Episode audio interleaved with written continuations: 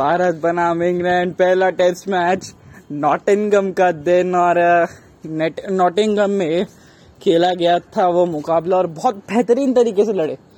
मेरे पास कोई अल्फाज नहीं है, भारतीय टीम ने ये क्या कर दिया था, एक मुकाबले को ख़त्म कर दिया था इंग्लैंड से। और चलिए शुरुआत करते हैं और हैशटैग अस्तविश के एक नए एपिसोड के साथ। और दिल जीत लिया यहाँ पे भारतीय टीम ने, क्योंकि ऑलमोस्ट एक इम्पॉसिबल सा मुकाबला जो लग रहा था शायद भारतीय टीम के लिए शुरुआत में, क्योंकि आप गेंदबाजी के ऊपर सवाल थे पहले, बुमराह का फॉर्म सही नहीं था, वर्ल्ड टेस्ट चैंपियनशिप भी इनका ऐसे रूखा सूखा गया था पर, और उसके बाद इंजरीज के लाले थे, फिर टीम सिलेक्शन के ऊपर कई बार विराट कोहली के ऊपर सवालिया निशान लगाते। इस बार भी कुछ ऐसा ही हुआ।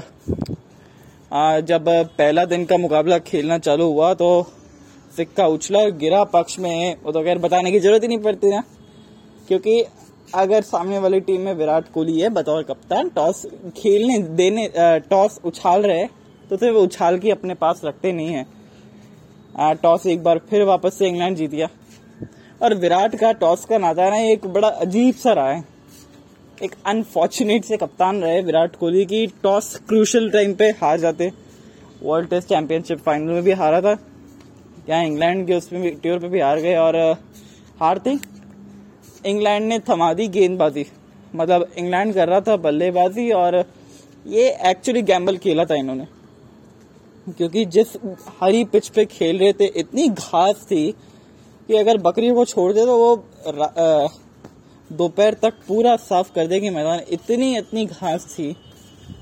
और ये घास ना बड़ी दो तपे की रंग थी, मतलब कि इस गेंद घास पे जब भी गेंद मतलब हरी कलर की घास थी और जब भी गेंद पड़ता ना रुक के आती गेंद वहाँ से। और ज़्यादा मेहनत करना पड़ा भारतीय टीम को पहला विकेट लेने के लिए। शून्य पे पहला विकेट रॉरी बर्न्स, जो इंग्लैंड न्यूजीलैंड के मुकाबलों में न्यूजीलैंड को खूब जला रहे थे, यहाँ पे भारत ने जलने का मौका ही नहीं दिया। बहुत जसप्रीत बुमराह की वो गेंद थी, 4 बार 1 अंदर और Rory Burns tata bye bye. Pavilion के एलबीडब्ल्यू का शिकार हुए, फिर सिबले और लॉरेंस ने गेंद बल्लेबाजी को संभाला और अच्छी साझेदारी भी की यहाँ पे भारतीय टीम के ऊपर और थोड़ा सा दबाव सा बना दिया था और बहुत ज़बरदस्त दबाव बनाया था यहाँ पे देखा जाए तो। और उसके बाद जो होना था फिर वही हुआ। जी हाँ, अगला सेशन जो था वो पूरी तरीके से जो पहला सेशन था और जो पहला विकेट था 0 पे गया, दूसरा विकेट जो था वो 42 रन के स्कोर पे चलते बने थे। जैक क्रॉली जो ट्रॉली की तरह टीम को आगे लेके जा रहे थे, बट ट्रॉली में भी एक पत्थर अटक गया और यहाँ पे वो आउट हो गए। फिर आते है बारी इनकी जो रूट साहब की, और कहा था कि अगर जड़ों को काटने फैलने से रोकना है तो जल्दी काट दीजिए, बट इस बार ऐसा हुआ नहीं। फर्स्ट टेस्ट में जो रूट बड़ी ज़बरदस्त पारी खेली, 64 रन की एक बहुत अच्छी पारी खेल रहे थे, पर साथ नहीं मिल रहा था इनको। सिबले भी आउट हो गए उसके बाद अगले 17 में, सिबले का विकेट भी 66 रन पे गिरा। फिर अच्छी पार्टनरशिप भी जॉनी बेयरस्टो और जो रूट के बीच में, फिर जॉनी बेयरस्टो फिर आउट हो गए। और इस बार गेंद अच्छी थी, मोहम्मद शमी की वो गेंद थी एलबीडब्ल्यू, अंदर आने वाली गेंद इनको दिक्कत देती है। और 29 रन 71 बॉल्स, ये जॉनी बेयरस्टो को हम देखते नहीं ना। फिर उसके बाद फिर ज़्यादा हुआ नहीं। लॉरेंस आए, 4 गेंद खेली, आउट हो गए और वो गेंद भी शमी साहब ने डाली थी। फिर जॉस बटलर 0 रन 18 गेंदे खेल के चले पवेलियन सीधा। पर एक तरफ से जो रूट संभाल रहे थे पारी को, फिर ये पांचवा गया, फिर जॉस बटलर छठे विकेट गए, फिर जो रूट एक्चुअली गिरे थे विकेट, और वो बहुत जबरदस्त बड़ा विकेट था यहाँ पे शार्दुल ठाकुर को जो मिला जो रूट का। और एक पल पे टी तक जो था बड़ा अच्छा चल रहा था सब कुछ, बट टी के बाद एकदम से कहानी में लाया ट्विस्ट एंड टर्न जिसका नाम था शार्दुल ठाकुर, और ठाकुर साहब ने एक ही ओवर में 2 विकेटें निकाल ली।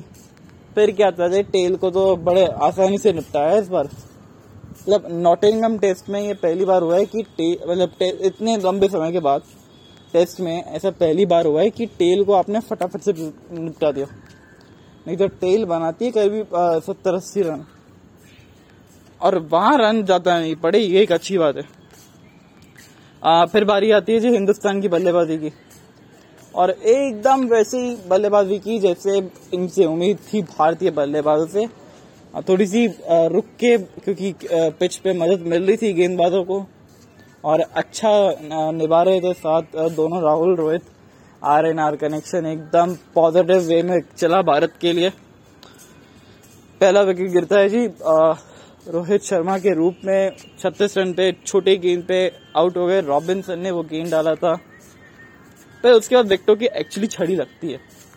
पहला विकेट जो 97 पे गिरा था, दूसरा विकेट 104 पे, तीसरा भी 104 पे गिर गया था। मैं कि हो जाइए तैयार एक और कोलैप्स के लिए, क्योंकि भारतीय लोगों को तो आंखों में एक थोड़ा सा सरप्राइज अटैक देने का एक आदत सा पड़ा है भारतीय टीम के, कि हमें एक अटैक देना ही है अपने फैंस के लिए। एक छोटा कोलैप्स, जेम्स एंडरसन की वो गेंद थी, एक बार बाहर अंदर आई हल्की सी पे, टप्पा खाने के बाद बाहर गई, और उसके बाद दूसरी गेंद विराट कोहली गोल्डन डक, एक बार फिर से अपने प्रेडिक्शन सही हो गई यार, शतक नहीं है विराट कोहली का इस मुकाबले में भी। और ऐसे ही चलते 104 पे 3 हो गया भारत, 97 से 104 पे 3, 7 रन में 3 विकेटें खो दी। अब रात 7 छोकन और लग गया यहाँ पे, 8 रन बड़ी मुश्किल से पार्टनरशिप 8 रन की हुई थी, और राणे साहब भी रन आउट हो गए। जॉनी बेस्टो का वो थ्रो था, और अच्छा थ्रो मारा जॉनी बेस्टो ने। आज अब फिर आए ऋषभ पंत जी, वो बरसात हो गई थी, फिर 125 के ऊपर 4 थे भारत ऑलरेडी, फिर बरसात आई, फिर खेल रोका गया, फिर अगले दिन शुरू हुआ। तो फिर तीसरे दिन में यहाँ पे भारत ने थोड़ा सा पलटवार करने की कोशिश की, शॉट मारे ऋषभ पंत ने भी अच्छे खाते, तो 25 पे 4 हो गया, मतलब 125 पे 4 से फिर 25 इन्होंने बनाए। 5वां विकेट जब गिरा ना 145 पे, तब लगा था कि शायद कि भारत अब कोलैप्स ना कर जाए, पर आए हमारे तलवारबाज जडेजा साहब, और तलवार की नोक पे इंग्लैंड को धूल चटाने के लिए इनका काफी था बल्ला। दोनों के बीच हो गई बहुत जबरदस्त पार्टनरशिप,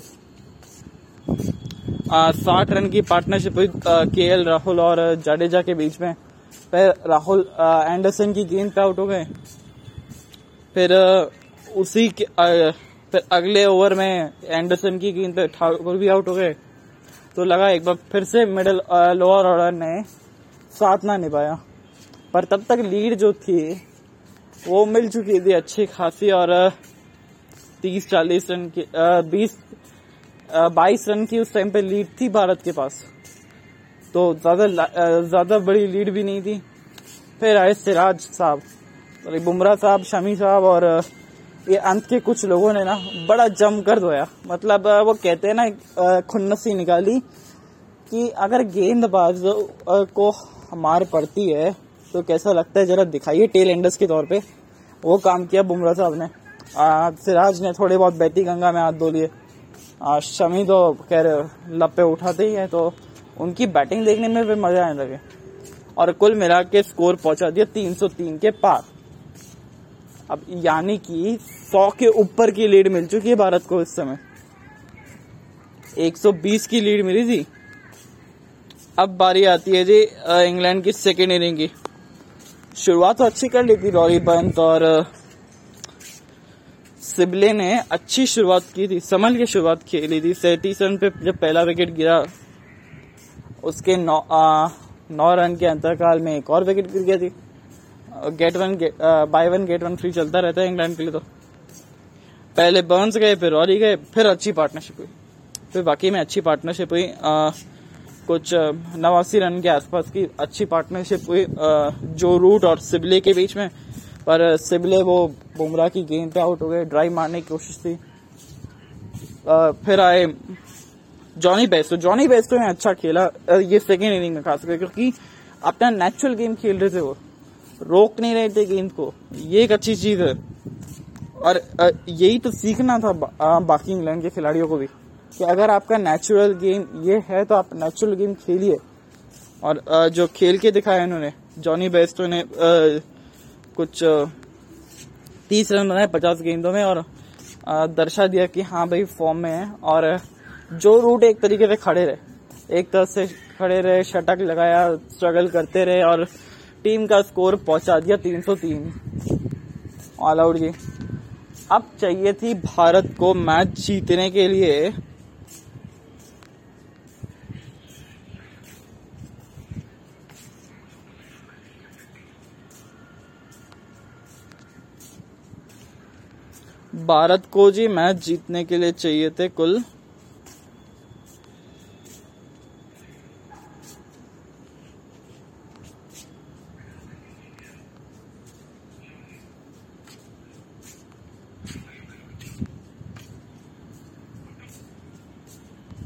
157 चाहिए थे आखिरी दिन जीतने के लिए भारतीय टीम को।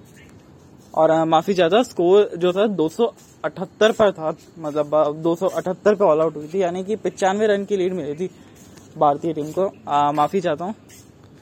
और कुल मिला के 203 रन चाहिए थे भारतीय टीम को जीतने के लिए, जिसमें से 52 तो ऑलरेडी बना दिए थे, 152 और बनाए थे जो आखिरी दिन तो बरसात ही जीत गया।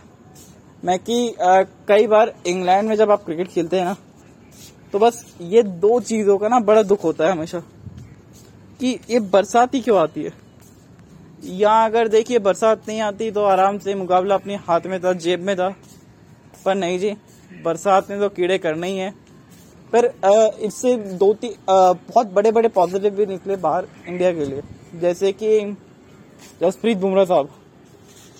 बिल्कुल फॉर्म में नहीं थे जसप्रीत बुमराह, रन लीक कर रहे थे भारतीय टीम के लिए। और एक तरीके से अब बुमराह जो नेचुरल एसेट था ना वो ख़त्म होते जा रहा था। बट देखिए पहले मुकाबले से इतनी अच्छी फॉर्म में, तो आने वाली श्रृंखला में ना खतरे की घंटी है गेंदबाजों के लिए। पॉजिटिव ठाकुर के रूप में भी देखे, गेंदबाजी अच्छी करी इन्होंने, स्विंग कराने की एबिलिटी दिखी इनकी। दिन साथ में जडेजा की बैटिंग हमें और अच्छी देखने को मिली, केएल राहुल का ओपनिंग टच अच्छा था। देन रोहित अच्छा प्रदर्शन कर रहे हैं इंग्लैंड में जाके, अपना इम्पैक्ट दिखाने की कोशिश कर रहे हैं। तो ऐसे बहुत सारे पॉजिटिव्स है भारतीय टीम के लिए और इस पॉजिटिव को आगे लेके जाना पड़ेगा। अब आगे का सवाल ना बड़ा मुश्किल है। ये सवाल आया था एक हैशटैग ऑफ तविश के स्पेशल के लिए और ये सवाल बड़ा मेरे को बहुत अच्छा लगा कि अब अगर Suryakumar Yadav second test में फिट एंड मतलब अवेलेबल रहते हैं after completing all their covid protocols, then who should be drop in this match.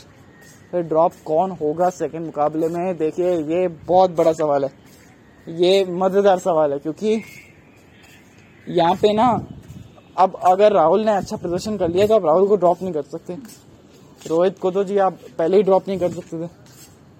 तो अब ये थोड़ी सी कठिन समस्या है। अगर सूर्य कुमार यादव या पृथ्वी शॉ जो कि अवेलेबल होते हैं सेकेंड टेस्ट मैच के लिए, तो क्या अगर इनको खिलाया जाता है?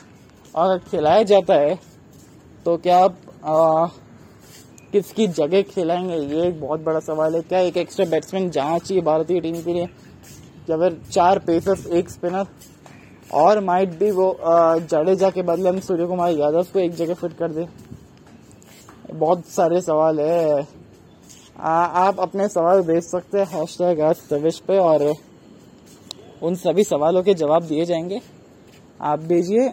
और अच्छा लगा एपिसोड तो बस आप लोगों की दुआ है, हम लोग बहुत मेहनत से बनाए, नया एपिसोड है और सुनिएगा ज़रूर।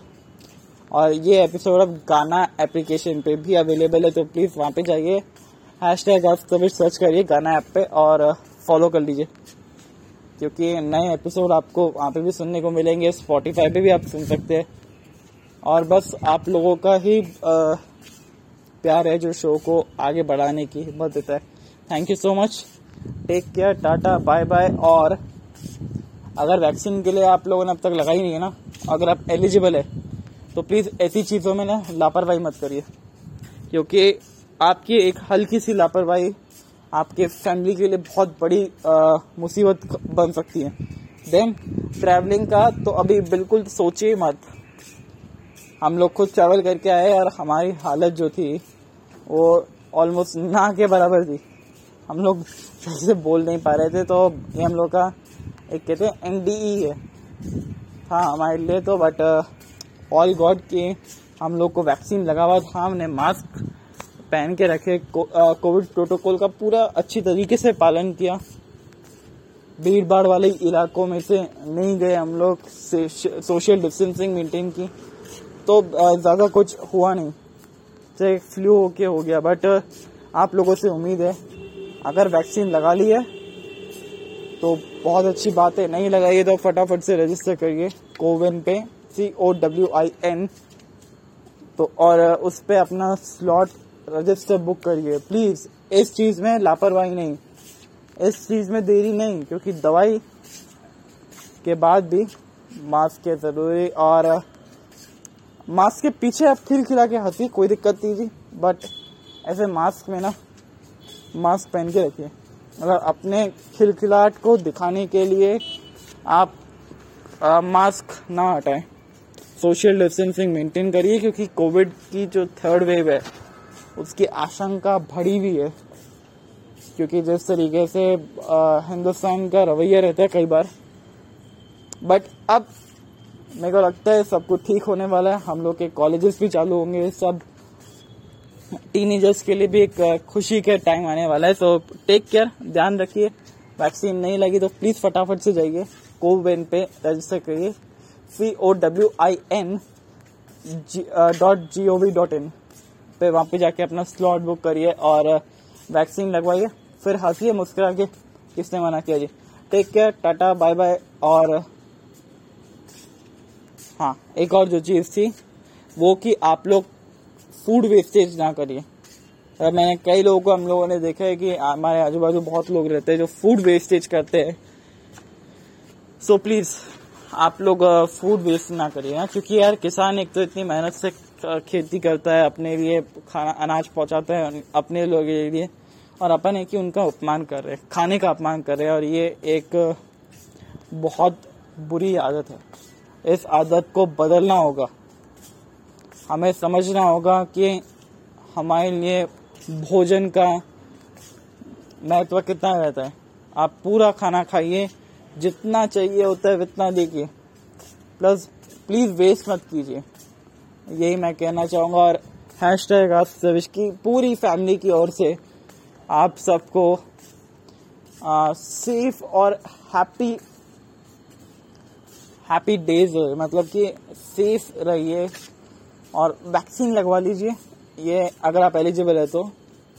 और पूरी हैशटैग आप सब उसके फैमिली से ना यही दुआ है कि आप लोग सेफ रहिए, हैप्पी रहिए और मास्क पहनते रहिए और खाने का वेस्टेज ना करें।